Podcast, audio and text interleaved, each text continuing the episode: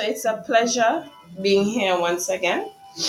And uh, last week we spoke on the 12th foundational pillar of civilization, and that was the end of that segment. And today I would like to reintroduce, as I had some previous segments that spoke on the seventh day Sabbath. So today I would like to speak about the destiny of Israel is inextricably linked to its Sabbath. And the question at hand, which will be answered today, is why was the seventh day Sabbath not given to the New Testament church as an ordinance to be kept? Now, it's just a recap, some might say, or a continuation from previous segments that I have. All scriptures will be read from the King James Version Bible. So persons can use that Bible if it's in position, or you can also search online and utilize the online version. So the segments today will be short and I'll start. Now, the question under review is why was the seventh day Sabbath sign not given to the New Testament church as an ordinance to be kept? In order to deal adequately with this question, it is absolutely necessary for me to highlight from the onset the importance of the seventh day Sabbath to the children of Israel. Accordingly, we know for a fact that apart from being a memorial commemorative of Israel's deliverance from Egyptian bondage, as we read in Deuteronomy chapter 5, verse 15, the seven day Sabbath was primarily given to the children of Israel to foreshadow a future rest and inheritance. A rest that would only be a reality when they accept their Messiah, Jesus Christ. Now, since God knew that national Israel would only accept its Messiah in the seventh millennium from Adam's creation, he purposely gave them the seventh day Sabbath commandment to foreshadow and to keep alive their hope of that seventh day rest, which would last for 1,000 years. So, this fact can be verified by comparing Exodus chapter 31, verses 16 to 17, with Isaiah chapter 14, verses 3 and 7, and Revelation chapter 3, verse 4, focusing on the last clause particularly. Now, to prove that national Israel would only experience true rest during the seventh millennium from Adam's creation, we need only to turn to a portion of Hosea's prophecy, which reads accordingly For I will be unto Ephraim as a lion, and as a young lion to the house of Judah. I, even I, will tear and go away. I will take away, and none shall rescue him. I will go and return to my place till they acknowledge their offense and seek my face. In their affliction, they will seek me early. So that's Hosea chapter 5, verses 14 to 15. The prophecy continues, which says in chapter 1 and in which says in Hosea chapter 6, verses 1 to 2. Come and let us return unto the Lord, for he hath torn and he will heal us. He hath smitten and he will bind us up. After two days will he revive us. In the third day he will raise us up and we shall live in his sight. So I just read from Hosea chapter 6, verses 1 to 2. According to this prophecy, at what time would Christ revive national Israel? That's the question. Now, what I will do, I will let the Bible answer that question for itself. And the answer is after two days, which we just read in Hosea chapter 6, verse 2. Another question. And in which day shall national Israel actually live in Christ's sight? So again, I will allow the Bible to answer that question. And the Bible answer is in the third day. So that's Hosea chapter 6, verse 2. Now, time alone has proven that the two days of Hosea chapter 6, verse 2 could not be weekly days, neither could they be year days. The only other Bible oriented time factor that befits these two days are millennial or thousand years days, as we read in Genesis chapter 2, verse 17 and 2 Peter chapter 3, verse 8. From this final deduction, therefore, we know that the two days of Hosea chapter 6, verse 2 are each of a thousand years duration, and the third day must therefore last for 1,000 years. Brethren, since Jesus Christ came to this planet in the fourth day or fourth millennium from Adam's creation, the third day from the time he went back to heaven must coincide with the seventh day or seventh millennium from Adam's creation. Then, too, Exodus chapter 31, verses 16 to 17 states emphatically that the seventh day Sabbath is a covenantal sign between God and the children of Israel, which is specifically given to them to foreshadow that seventh millennial day's rest, which they would only enjoy in Christ's presence. This being the case, brethren, the importance of the seven day Sabbath to the children of Israel has been evidently established and can never be overemphasized at all. By now, any casual or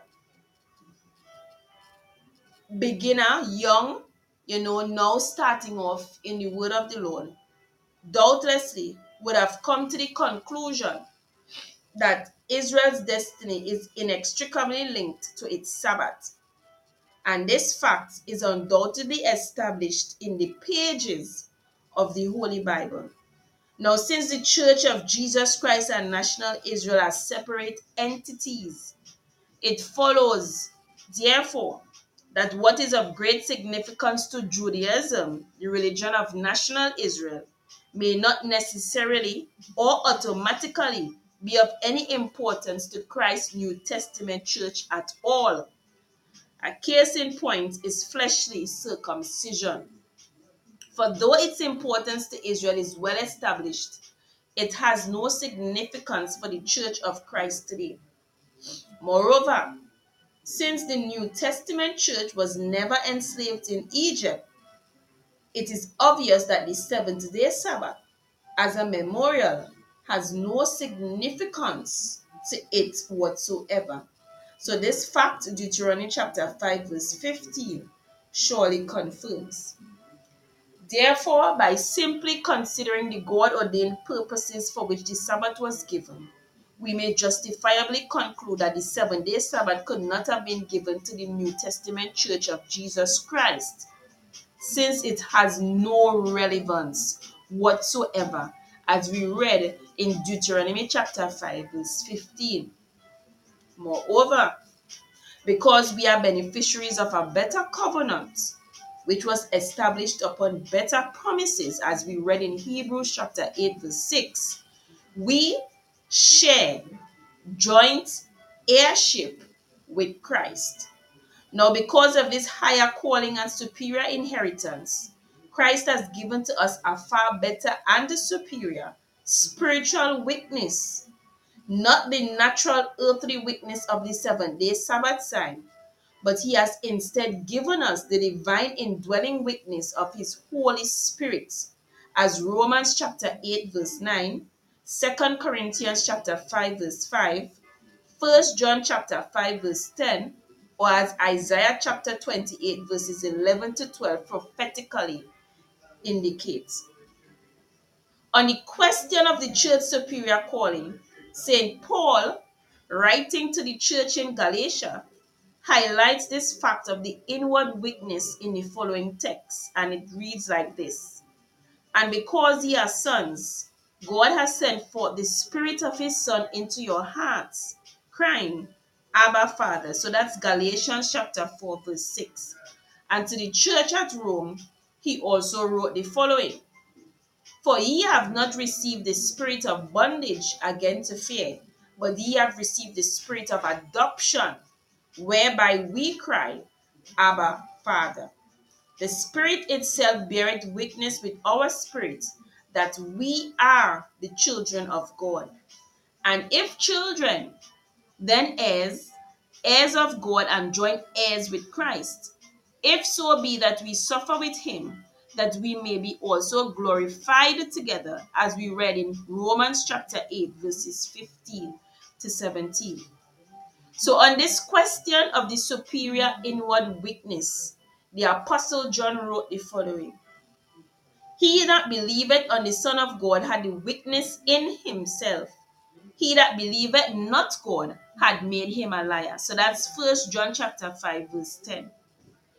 End time saints, by comparing Judaism and Christianity with their respective callings, natures, and inheritances, it can be easily seen that whereas Israel was given a natural sign, even the seventh day Sabbath sign, to keep alive its hope of a future rest and inheritance, as Exodus chapter 31, verse 16 to 17, Colossians chapter 2, verses 16 to 17 states, the New Testament Church of Jesus Christ, with its heavenly calling, divine nature, and universal inheritance, was never given the Jewish Sabbath sign as a witness at all. Instead, God sent forth the Spirit of His Son into our hearts as the witness of our heavenly rest and inheritance, as Romans chapter 8, verse 9, Romans chapter 8, verse 15 to 17, 1 Corinthians chapter 6, verse 17, 2 Corinthians chapter 5, verse 5, Galatians chapter 4, verse 6, Colossians chapter 1, verse 27, Hebrews chapter 3, verse 1, 1 John chapter 4, verse 13, and 1 John chapter 5, verse 10, as I stated prior. So, brethren, is surely enough, those scriptures that I just shared with you, to convince any honest seeker of truth that there is no doctrinal reason for a true believer in Jesus Christ to attempt to observe the Jewish Sabbath sign in this dispensation of grace. Nevertheless, for the sake of the Sabbath keeping, friends, and all sects of the Sabbath keeping, I shall, by God's grace, tender a few more concrete doctrinal reasons why the seventh day Sabbath sign was not given to the New Testament church of Jesus Christ as an ordinance to be kept. So, Christian brethren and Sabbath keeping friends, all Sabbath keeping friends, we all know that during Jesus' earthly ministry, he dealt with numerous doctrinal issues. In those discourses, he dealt with all aspects of the law. On this point, we are all agreeing, right? And I am assuming that we are all agreeing. So now is it not bewilderingly strange that he never, never once instructed anyone to keep the Sabbath? Take, for example, his Sermon on the Mount, in which he dealt with all aspects of the law, as we read in Matthew chapter 5, verse 17 through Matthew chapter 7, verse 29. Yet, he was totally silent about the Sabbath question. Now, what I'm going to ask, and the question goes like this Why did he not say something about this so important subject? That is my question. Now, let us consider another session, another teaching session where Jesus was specifically asked which commandments were necessary for eternal life. And that can be followed or read in Matthew chapter 19, verse 18. And in reply, Jesus detailed those commandments which he deemed necessary for entry into life, yet he left out the Sabbath commandments. Now, my question is why did Jesus not include this important Sabbath commandment in his list of commandments, which are necessary for entry into life? Brethren, please notice that Jesus even included a commandment which was not one of the Ten Commandments. That is, thou shalt love thy neighbor as thyself. So that's Matthew chapter 19, verse 19 which was already given in Leviticus chapter 19, verse 18, and yet he left out the Sabbath commandment. Now, another question that I have why then did Jesus omit the Sabbath commandment from this all important list? So, brethren, the answer to this question is surely a simple one. The Sabbath commandments being in the first instance a memorial of Israel's deliverance from Egyptian bondage, as we read in Deuteronomy chapter 5, verse 15. In addition to being a foreshadowing sign of a future rest and inheritance, which Israel, not the church, shall enjoy during the seventh millennium from Adam's creation, was evidently not necessary in Jesus' day and is surely not necessary today for entry into eternal life. Remember, my dear Sabbath keeping friends, that this is Jesus' conclusion. And Jesus also said in John chapter 7, verse 16, My doctrine is not mine, but his that sent me. So, moreover, concerning the authenticity of Jesus' strange teachings, he said the following For I have not spoken of myself, but the Father which has sent me, he gave me a commandment, what I should say and what I should speak. And I know that his commandment is life everlasting. Whatsoever I speak, therefore, even as the Father said unto me, so I speak. So that's John chapter 12, verses 49 to 50. So, from Jesus' statements, that I just read from John chapter 12, verses 49 to 50. Therefore, we are absolutely sure that the reply which Jesus gave his inquirer in Matthew chapter 19, verse 18, concerning which commandments were necessary for entry into life, is God's final answer also, and not man's. This must be the conclusion of any honest seeker of the truth who reads John chapter 7, verse 16, John chapter John chapter 12 verses 49 to 50.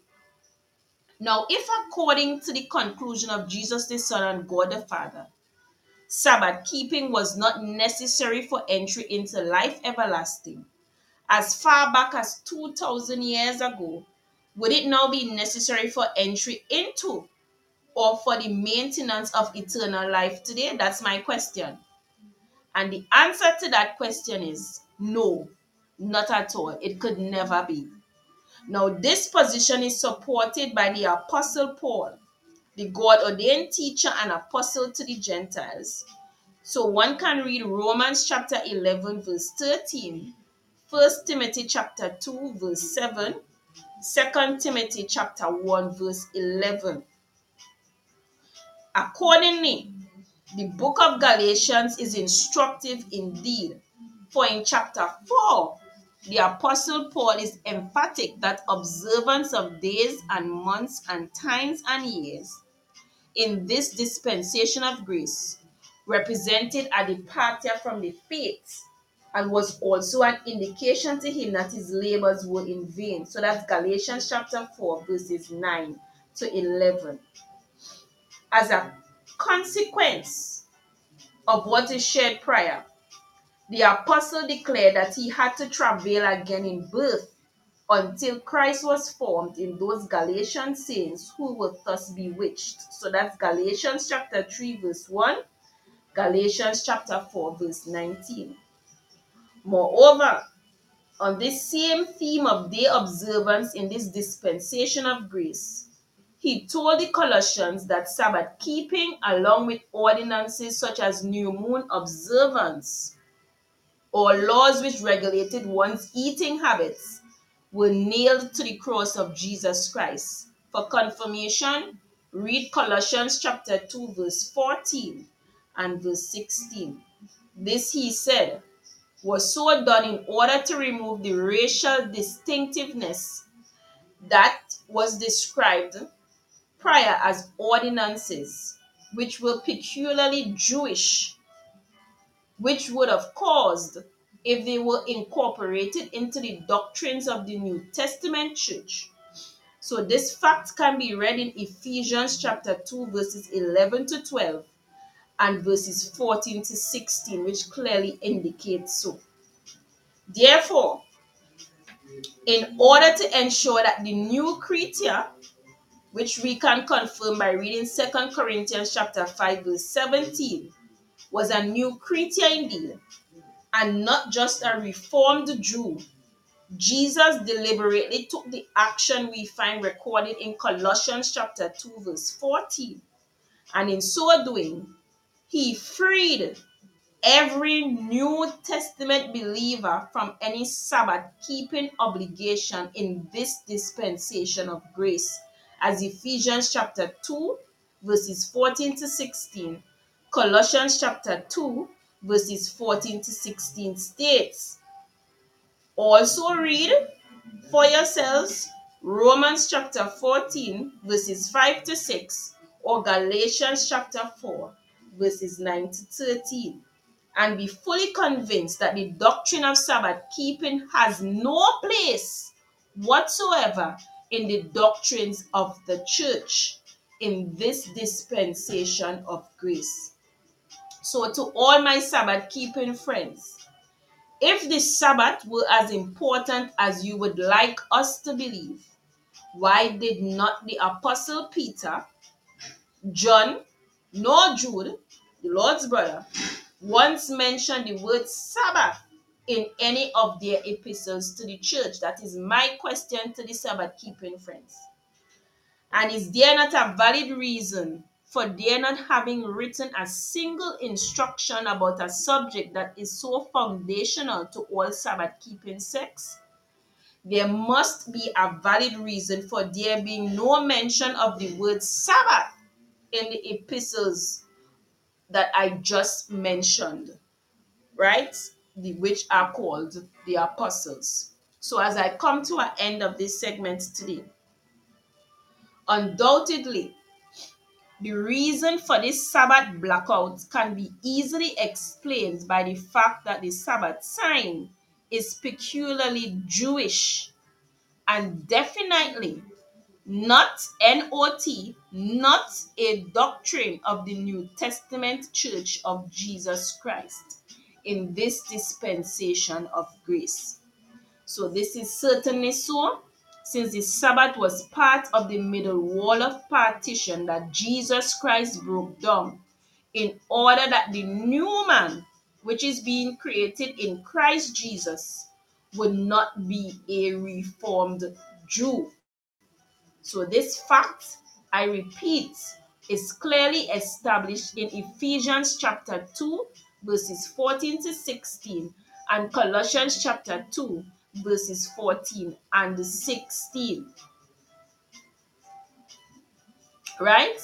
But later on in my segments, I will give more detailed explanation of what constitutes the middle wall of partition as we will read, or for those who have read, in Ephesians chapter 2, verses 14 to 16. Right? So that's the end of my segment today. I will be live next week again. So, brethren, Jesus Christ will be returning and he will be returning soon. Please prepare yourselves for his return. Spend time reading the word on a daily basis to strengthen yourselves for what is ahead for us. Have a safe and productive week. Remember, Jesus Christ loves you. I love you. Bless brethren.